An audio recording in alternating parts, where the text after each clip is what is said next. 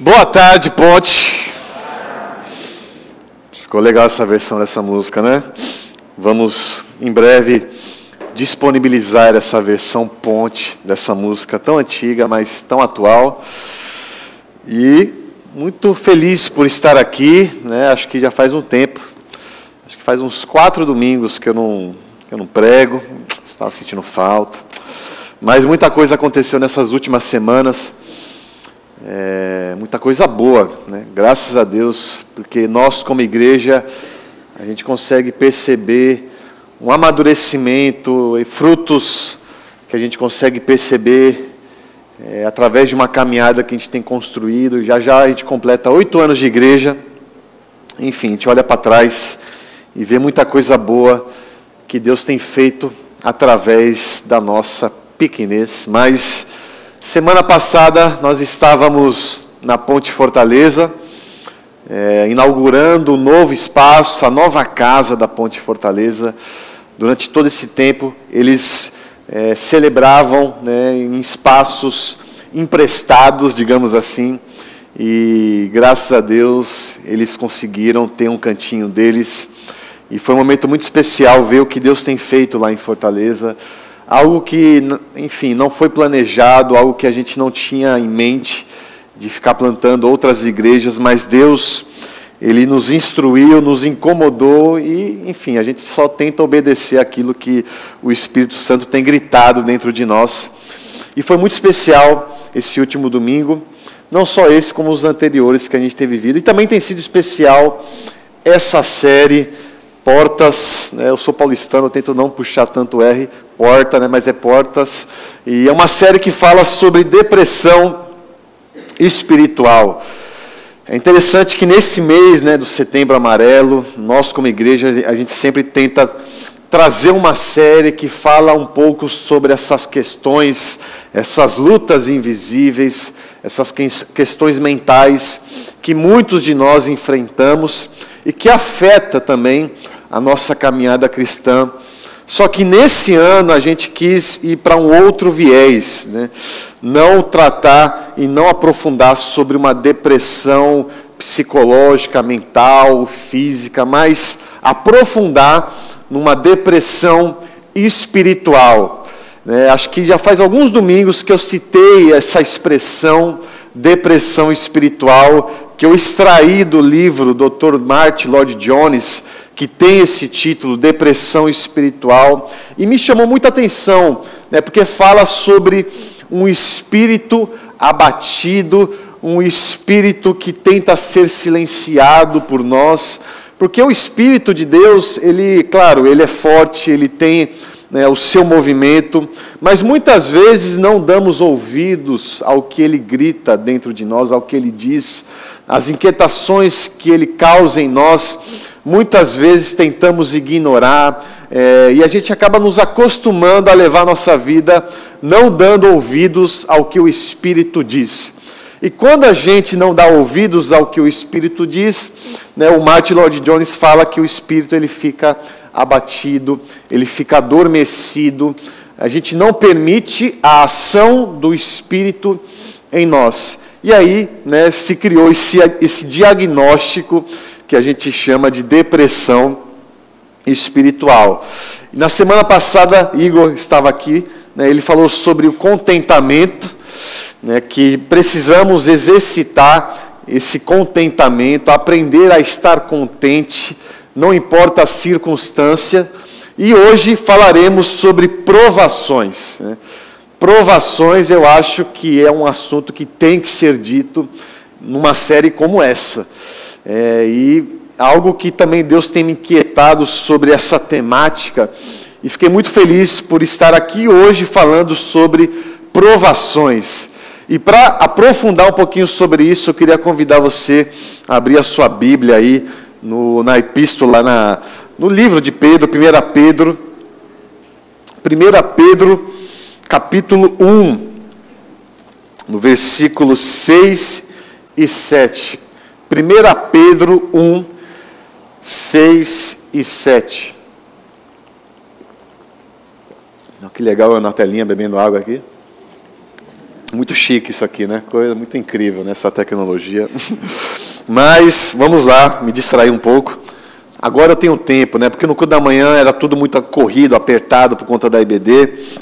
Embora eu não seja tanto prolixo assim, mas eu não posso ter também essa pressa toda, então eu posso me olhar um pouquinho aqui e ver, né, como Deus é bondoso comigo ao me dar a minha esposa tão bonita. Mas enfim, voltando ao assunto, 1 Pedro, capítulo 1, versículos 6 e 7, que diz o seguinte: nisso vocês exultam, ainda que agora, por um pouco de tempo, devam ser entristecidos por todo tipo de provação. Assim acontece para que fique comprovado que a fé que vocês têm, muito mais valiosa do que o ouro que perece, mesmo que refinado pelo fogo, é genuína e resultará em louvor, glória e honra quando Jesus Cristo for revelado. Amém? Vamos orar. Senhor Jesus, muito obrigado, Pai, por esse momento, por esse segundo culto que estamos aqui na Sua presença, Pai. Queremos Te ouvir. Queremos dar ouvidos ao que o Seu Espírito tem a dizer para cada um de nós. E que isso seja feito, Pai, eu te peço, através da minha vida, e que tudo que sai da minha boca seja algo do Seu Santo Espírito, Pai. Que eu permita que Seu Santo Espírito fale através de mim, que possa abençoar minha vida e a vida da minha família Ponte. É isso que eu peço e agradeço em nome de Jesus, e a Ponte diz: amém. Tem uma coisa que eu gosto de falar, que eu falo geralmente em casamentos, né? Porque acho que vem muito a calhar, mas isso serve para todos os momentos e circunstâncias da nossa vida. Eu já falei isso também, acho que alguns domingos aí atrás, mas eu gosto de diferenciar a palavra alegria de felicidade. São palavras parecidas, eu diria que são sinônimos, mas eu entendo que elas têm significados diferentes. Uma coisa é alegria e outra coisa é felicidade. A felicidade, eu diria, é como se fosse uma alegria exagerada. É uma alegria tão exagerada, é um acúmulo de alegria que não tem espaço para tristeza. No momento específico de felicidade no qual você vive, nesse momento não cabe a tristeza, é apenas um momento intenso de horas, minutos, talvez meses de felicidade. Mas a alegria é diferente. Você pode estar passando por um momento difícil, você pode estar triste, mas mesmo assim desfrutar de um momento de alegria. Talvez você esteja numa situação muito ruim, muito mal, e de uma forma inesperada, né, vem o seu filho, te dá um beijo e fala que te ama. Nesse pequeno momento você desfruta de uma alegria, mesmo estando profundamente triste. Então cabe a alegria no meio da tristeza. Só que não cabe a tristeza no meio da felicidade. Só que a felicidade, para mim, ela só pode ser alcançada, atingida, né? Eu gosto de falar que a felicidade, ela é patrocinada por momentos de provações que são enfrentados e superados no passado. Quando você enfrenta uma situação, uma provação, um momento difícil, quando você consegue superar isso, eu acho que um futuro próximo você pode atingir um momento de felicidade. Por isso que eu gosto de falar isso em casamentos, porque o casamento, teoricamente, né, eu sei que muitos que casam não são tão felizes assim, mas é para ser um momento de felicidade. A gente entende a luta do casal para viver aquele momento, aquela cerimônia. E eu entendo que para isso ser alcançado, teve que passar, antes disso, situações difíceis, desafios, provações que foram enfrentadas e superadas. Então, eu acredito que a felicidade, ela é patrocinada por momentos de provações que são enfrentados e superados no passado. Mas o que é provação? Eu fui lá, dei um Google, né? cliquei lá, né, para ver qual é o significado da palavra provação. E é muito interessante. Provação, ela é um momento difícil ou um sofrimento que põe à prova as suas convicções, os seus princípios e até mesmo a sua fé. A provação é um momento difícil que põe à prova as suas convicções, os seus princípios e a sua fé. Então, focando no âmbito espiritual, né, a dor é a prova da sua fé. É aquela frase, você tem fé? Então prove. Né? Prove que você tem fé. Porque uma coisa é você ter fé quando o mar vermelho se abre na sua frente e você vê aquela manifestação grandiosa de Deus e você atravessa aquele mar. É muito fácil, né, ter fé quando você vê o mar vermelho abrir na sua frente.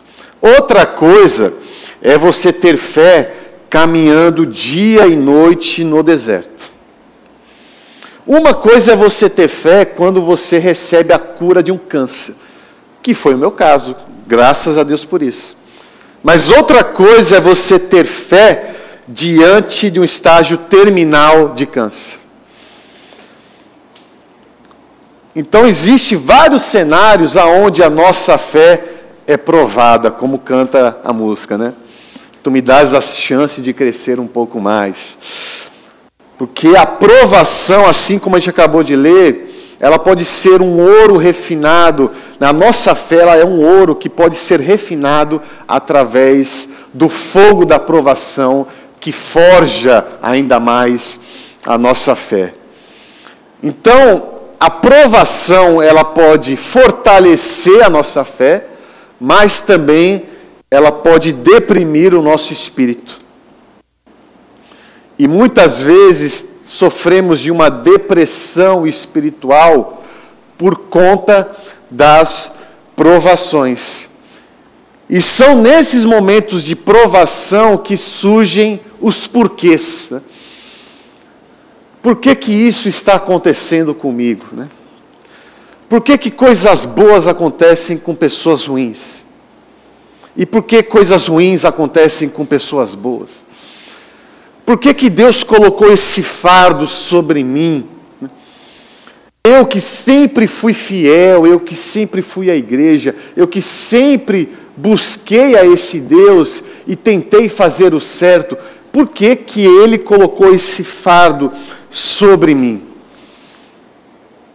E no meio dessas provações pode surgir esses porquês. E é interessante que o sofrimento, ele tira de nós algumas maquiagens diante de Deus. O sofrimento, ele nos desnuda. O sofrimento, ele pode mostrar quais são as nossas reais motivações com Deus. O sofrimento pode dizer que, se buscamos a Deus para obter propósito, ou se buscamos a Deus para obter recompensa. O sofrimento, ele mostra muitas vezes quais são as nossas motivações com Deus. E isso vale a pena ser mencionado, né? Porque existe uma visão superficial do cristianismo, aonde se prega que o cristão não deve passar por tribulações. A provação não deve fazer parte da caminhada do cristão. Uma vez convertido, a tempestade nunca mais pode te atingir. E é interessante que o Dr. Martyn Lloyd-Jones, o reverendo Martyn Lloyd-Jones, ele diz no seu livro que existem seitas evangélicas, ele usa essa expressão, seitas evangélicas, que propagam um discurso no qual, se você sofre, é porque você fez algo para merecer isso. Se você sofre, é porque você talvez não está seguindo o trilho como deveria seguir. Porque você é mais que vencedor em Cristo Jesus. E o mal não pode te atingir. O sofrimento não pode te alcançar. As tempestades não podem balançar o seu barco. E a gente vê que existem pessoas que usam texto fora de contexto para usar como pretexto das suas más intenções. Pegam o texto, usam fora de contexto para usar como pretexto das suas más intenções ou até mesmo uma ignorância, né? Só que esse não é o cristianismo do Novo Testamento. Nesse livro aqui, você vê de uma forma constante homens e mulheres que sofreram. E homens e mulheres que enxergaram Jesus através do sofrimento. E para mim não tem como você falar de sofrimento e não citar Jó. Porque Jó, ele reconhecia a existência de um Deus quando ele estava na bonança e na tranquilidade.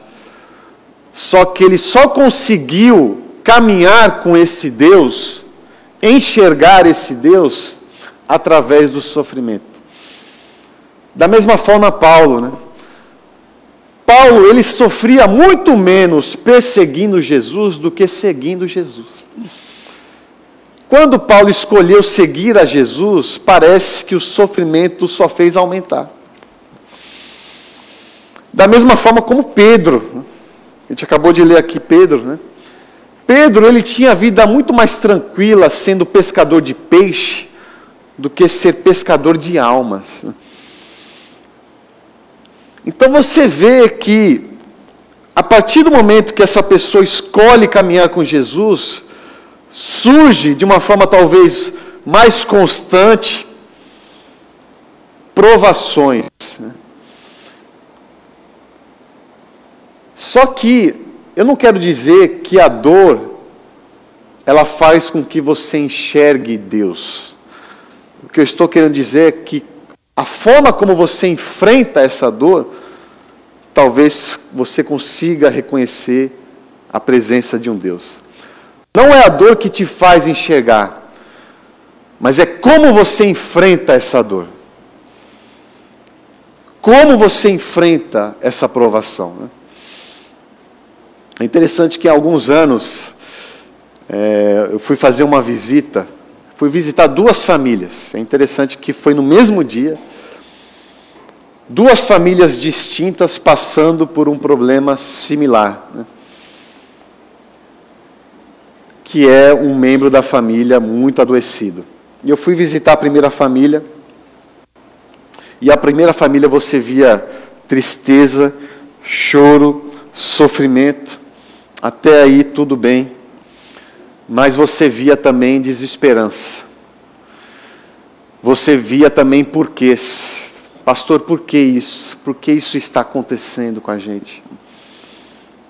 Aquela família me fez entender que o porta-voz daquela família era a dor. A dor era o grande porta-voz daquela família. E logo em seguida, quando eu saí daquela casa, eu fui visitar uma outra casa. Uma outra família passando por um problema parecido. E nessa segunda casa você via choro, você via tristeza, você via sofrimento, mas você via esperança. Não apenas uma esperança de cura, que eu creio que devemos ter esse tipo de esperança, mas uma esperança reconhecendo que Deus estava presente, uma esperança de que Deus estava cuidando dos processos, de que Deus estava nos processos. Uma família que conseguia reconhecer Deus no meio do caos. E quando eu saí de lá, eu tive a impressão de que naquela casa, Deus fala mais alto que a dor. Deus grita mais alto do que o grito da dor. E quando eu lembrei dessa situação, me veio uma frase do C.S. Lewis, que eu acho muito interessante, que diz o seguinte: Deus sussurra a nós na saúde e na prosperidade. Nos momentos de tranquilidade, Deus sussurra ao nosso ouvido. Mas somos maus ouvintes e deixamos de ouvir a voz de Deus, muitas vezes. Então, ele gira o botão do amplificador por meio do sofrimento. Aí, então, ouvimos o ribombar da sua voz. O que C.S. Lewis está querendo dizer é que o sofrimento ele pode ser um megafone de Deus. E que a bonança e a tranquilidade muitas vezes pode virar uma cera em nossos ouvidos. Os momentos de paz e tranquilidade muitas vezes pode tirar de nós a sensibilidade para ouvir a voz de Deus. Pode virar uma grande cera em nossos ouvidos. E o que C.S. Lewis está dizendo é que a dor ela pode te ensinar a reconhecer um Deus que sempre esteve presente. A dor ela pode te ensinar a ouvir esse Deus nos pequenos detalhes, a reconhecer a mão de Deus em coisas ordinárias. Aquela voz que você não conseguia ouvir na saúde, hoje você consegue reconhecer essa voz na doença. Eu não creio, embora muitas vezes o sofrimento possa ser uma consequência de atos equivocados, mas muitas vezes não é isso. E também não creio no sofrimento como uma punição de Deus, mas eu tento enxergar como uma permissão em alguns momentos. Eu não vejo que Deus permite você sofrer para te testar. Deus não precisa testar os seus filhos. Mas eu vejo que Deus ele permite certas coisas para forjar algo que talvez precisa ser amadurecido e fortalecido em você. Porque esse papo de que sofrimento não combina com cristão não é o cristianismo do Novo Testamento, não é o que Jesus passou aqui na Terra. Há algumas semanas, há mais ou menos aí, mais de um mês, não só eu, mas muita gente da nossa igreja tem acompanhado uma família que faz parte da nossa igreja. Vou até pedir para colocar a foto aqui, porque eu quero que vocês coloquem essa família nas orações de vocês, embora esteja um pouco escuro aí, mas é uma família que tem me ensinado muito nesse último mês, do Dia dos Pais para cá. Esse aqui é o Júnior, essa é a Rossani, e no meio ali, escondida, é a pequena Angelina, de 1 ano e 8 meses. E um dia após o Dia dos Pais, eu recebi a notícia de que a Angelina ela estava meio que passando mal, com uma diarreia, até aí normal, criança com diarreia, e ficaram observando, só que a diarreia ela persistiu. E eles foram no médico para investigar o que de fato estava acontecendo com ela, e nisso descobriram um tumor no intestino dela, um câncer no intestino, da pequena Angelina de 1 ano e 8 meses. E a partir desse dia, eles não saíram mais do hospital, eles estão lá até hoje. Por conta do câncer, afetou também o funcionamento dos rins dela. E além da quimioterapia que ela está se submetendo, ela também teve que fazer hemodiálise. E por conta da idade dela, por ser um bebê, tiveram que sedar ela, entubar ela, para que ela não sofresse nesse processo de hemodiálise. E assim que eu soube dessa notícia, eu liguei para o Júnior. Não tivemos a oportunidade de nos conhecer pessoalmente, mas quando você se torna pai, eu sei que essa notícia afeta todo mundo, mas para mim teve uma dor, acho que talvez mais incômoda, depois que eu tive meu filho. E eu falei com o Júnior e eu fui totalmente constrangido por sua fé, né? Após a dor, o sofrimento, o desespero, mas também eu senti a paz, o descanso e a confiança que ele tinha, que ele tem em Jesus, nesse processo, né? E ele começou a contar como ele conseguiu, ele e a sua família, como eles conseguiram enxergar Deus nesses processos, nesse caos, né? Interessante que passava uma semana, eu mandava uma mensagem para saber como é que ela estava. Ele falava: pastor, glória a Deus, eu nunca pensei que ia dar glória a Deus por isso. Eu falei: o que aconteceu? A Angelina conseguiu fazer 220 ml de xixi. Eu nunca imaginei que iria dar glória a Deus por um xixi. E passou mais um tempo, eu mandei uma mensagem, ele falou: pastor, estamos aqui felizes. Estamos aqui chorando, emocionados, porque a Angelina, depois de 17 dias, ela foi estubada. E após a estubação, a primeira coisa que ela disse foi: mamãe, papai, quero água. E um pouco mais para frente também eu soube, eles estavam festejando porque eles viram que através da quimioterapia o tumor está diminuindo, né? Isso foi para mim algo que, né, eu levei um banho de água fria espiritual. E ver como Deus tem sustentado e tem se mostrado presente no meio desse caos. E quando eu estava escrevendo esse sermão, me veio em mente uma entrevista que fizeram com Billy Graham. E perguntaram para o Billy Graham: pastor Billy Graham, o evangelista Billy Graham, onde Deus estava no 11 de setembro? E ele respondeu: Deus estava na vida dos bombeiros. Existe um Deus presente no meio do caos. E isso me remeteu diretamente à história de Angelina. Porque eu não enxergo Deus através do câncer dela. Eu não enxergo Deus no câncer de Angelina. Eu enxergo Deus nos 220 ml de xixi. Eu não enxergo Deus no câncer dela. Mas eu enxergo Deus quando ela foi estubada e a primeira coisa que ela disse foi: mamãe. Eu enxergo Deus no mamãe, que Angelina falou. Eu não enxergo Deus no câncer de Angelina, eu enxergo Deus na quimioterapia que faz com que esse câncer diminua.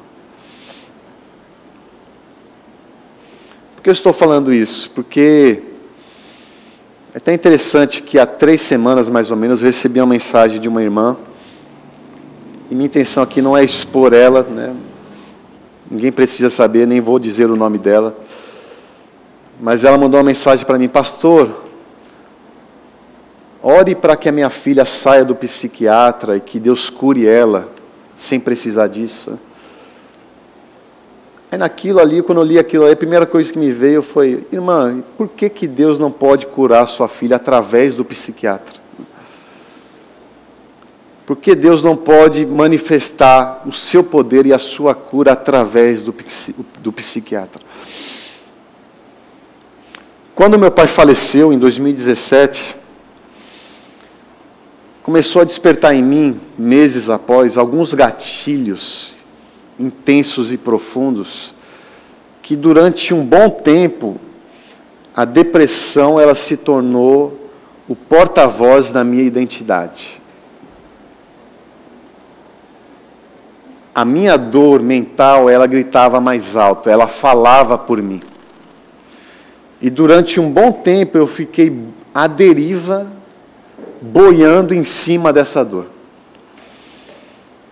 Só que graças a Deus, em certo momento, eu consegui juntar o pouco de forças que eu tinha para enfrentar essa provação. E a partir desse enfrentamento, eu comecei a aprender a enxergar Deus nesse processo. Então, em nenhum momento eu enxerguei Deus na minha depressão. Mas eu comecei a enxergar Deus nas terapias. Eu não enxerguei Deus na depressão, mas eu comecei a enxergar Deus no efeito que a medicação causava em mim. Eu não enxerguei Deus na depressão, mas eu comecei a enxergar Deus no amor que a minha esposa tem por mim e como ela me ensinou a enxergar coisas que eu não conseguia enxergar. Eu não enxerguei Deus na depressão, mas eu enxerguei Deus no amor das pessoas ao meu redor que eu nem sabia que eu recebia tanto amor assim. Muito daquilo que a gente acha que é apenas uma intervenção humana, saiba que Deus pode agir e talvez esteja agindo através dessas intervenções que soam ser meramente humanas.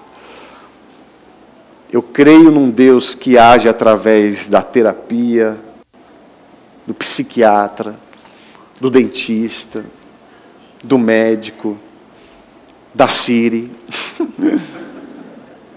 Deus, ele pode usar o que ele quiser da forma como ele bem entender. Eu creio num Deus. Só que muitas vezes eu só consegui reconhecer através da dor. Através, não ela me fez enxergar isso. A dor, ela pode aguçar os seus sentidos de reconhecer um Deus que sempre esteve presente. Seja na dor ou seja no alívio.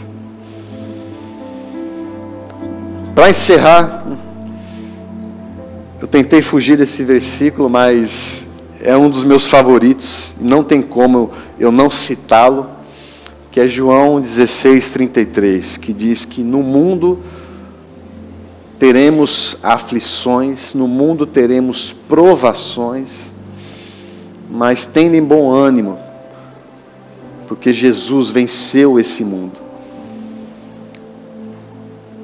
Jesus está falando que você vai ter provação, você vai ter aflição, vocês vão ter, teremos, mas tenham bom ânimo, porque esse Jesus venceu tudo isso. O que Jesus está querendo dizer é que todos os seus problemas e todas as suas lágrimas, Jesus, a nossa esperança, ele venceu e superou tudo isso. O que Jesus está querendo dizer é que todas as nossas falhas e todo o nosso medo, Jesus, que é o nosso amor, ele superou e venceu tudo isso. Ele está querendo dizer que todas as nossas mágoas e que todas as nossas dores, Jesus, a nossa cura, ele já superou e já venceu tudo isso. E que todas as nossas vergonhas e que todo o nosso fardo, Jesus, que é a nossa liberdade, ele já venceu e já superou tudo isso. Jesus é o Deus que passou por provações, por lágrimas, por medo, por vergonha, por fardos e por dores. Mas também é o Deus que venceu e superou tudo isso. O que Jesus está falando para mim, para você hoje, nessa noite, é que não importa o tamanho da sua tribulação ou da sua provação, a dor, ela nunca terá a palavra final se você caminha com Jesus. Quem caminha com Cristo, a dor nunca terá a palavra final. Então a provação, ela pode ou você desistir, ou você se aproximar. Porque até mesmo na morte, a gente entende que a morte, ela não é um fim. Quem caminha com Jesus sabe que a morte, mesmo que a doença tenha matado, Mas a morte ali física, ela não é o fim. Da mesma forma que eu reconheci Deus na cura do meu câncer, eu também consegui reconhecer Deus nos últimos segundos, quando eu estava segurando a mão do meu pai, e eu tive esse privilégio de segurar na sua mão no seu último suspiro. Naquele momento eu consegui enxergar Deus, vendo o meu pai morrer. Pois quem caminha com Jesus, a dor nunca terá a palavra final. E nesse momento eu queria que você fechasse seus olhos. E eu não sei quais são as suas provações, eu não sei o tamanho da sua dor, se ela tem gritado mais alto do que a sua esperança. Eu não sei como você conseguiu chegar até aqui com tanta dor que você tem carregado. Mas nesse momento Jesus está falando: ei, eu te trouxe até aqui para te lembrar que essa dor, ela não vai te derrotar. Por mais que você ache que está sendo derrotado, está se definhando através dessa dor, mas saiba que ela não terá a palavra final.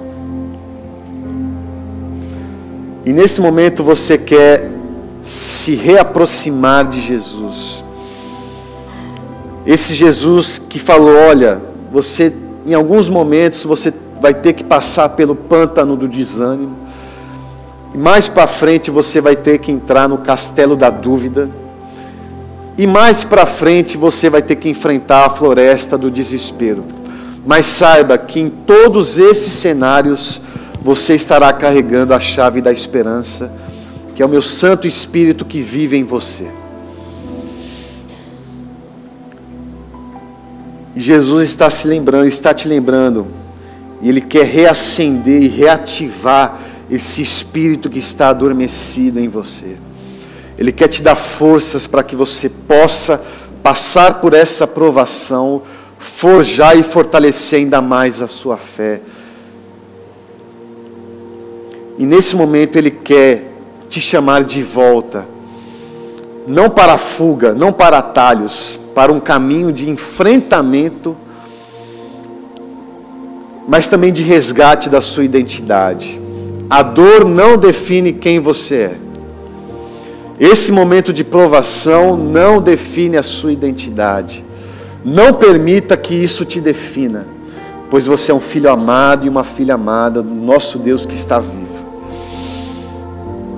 Se você quer recomeçar essa caminhada, entendendo que o nosso Deus, Ele sim valoriza os recomeços, não tenha vergonha de recomeçar quantas vezes for necessário.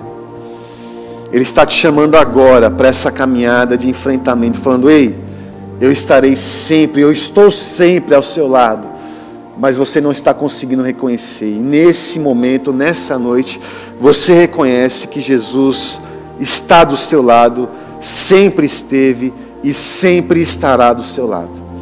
Pois quem caminha com Jesus, a dor não e nunca terá a palavra final. Se você quer dar esse passo de reconciliação, de enfrentamento, quer juntar forças aonde não tem para enfrentar essa dor, entendendo que Deus está nos mínimos detalhes, eu te convido nesse exato momento a você colocar sua mão no coração. Através desse pequeno gesto, queremos orar por sua vida aí mesmo. Coloque a sua mão no coração e nós, como igreja, queremos orar por você. Queremos carregar esse fardo juntos. Jesus enfatiza que o jugo é suave e o fardo é leve. Um fardo, ele é leve quando ele é compartilhado. Então, nesse momento, você quer compartilhar do seu fardo. Você não quer aprender a conviver com esse fardo e transparecer como se tudo tivesse bem.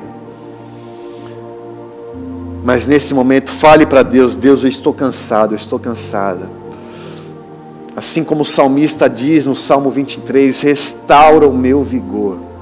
Eu te peço, Pai, restaura o meu vigor, para que eu possa enfrentar e atravessar esse cenário difícil ao seu lado.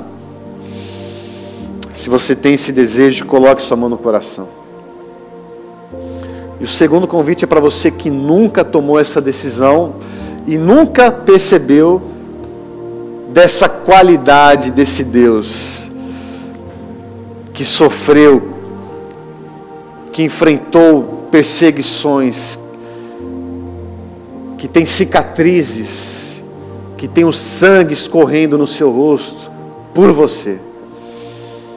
Esse Jesus que enfrentou essa provação para estar mais perto de você. E você quer caminhar com esse Jesus. Pela primeira vez você quer aceitar esse Jesus como seu único e suficiente Salvador. Se você tem esse desejo, coloque sua mão no coração agora. E nós, como família, queremos orar por você. Senhor Jesus, obrigado, Pai, porque o Senhor não desiste de nós. Muito obrigado porque o Senhor sempre nos dá uma nova chance de recomeço, Pai. Muito obrigado porque o Senhor sempre esteve presente e o Senhor sempre estará presente. E queremos, Pai, em todos os cenários da nossa vida, reconhecer a Sua presença, a Sua bondade e o Seu amor por nós, Senhor. Nos ensina, Pai, a enfrentar os cenários difíceis, que possamos Te enxergar no meio do caos, que possamos no meio de coisas simples e ordinárias encontrar um Deus que cuida, um Deus que manifesta o Seu cuidado nos pequenos detalhes, Pai. Nos ensina a ter essa sensibilidade desse cuidado e desse amor, Pai. Fortaleça os Seus filhos e filhas agora, nessa noite, Pai. Que eles possam enfrentar essa semana com vigor renovado e restaurado através do Seu Santo Espírito, Pai. Que eles possam dar passos firmes em direção à Sua vontade e que tudo, na bonança e na tempestade, a vida de cada um aqui possa ser testemunho da Sua glória, hoje e para todo sempre, em nome de Jesus. Amém, amém, amém. Vamos ficar de pé e vamos cantar também como se fosse a nossa oração em nome de Jesus.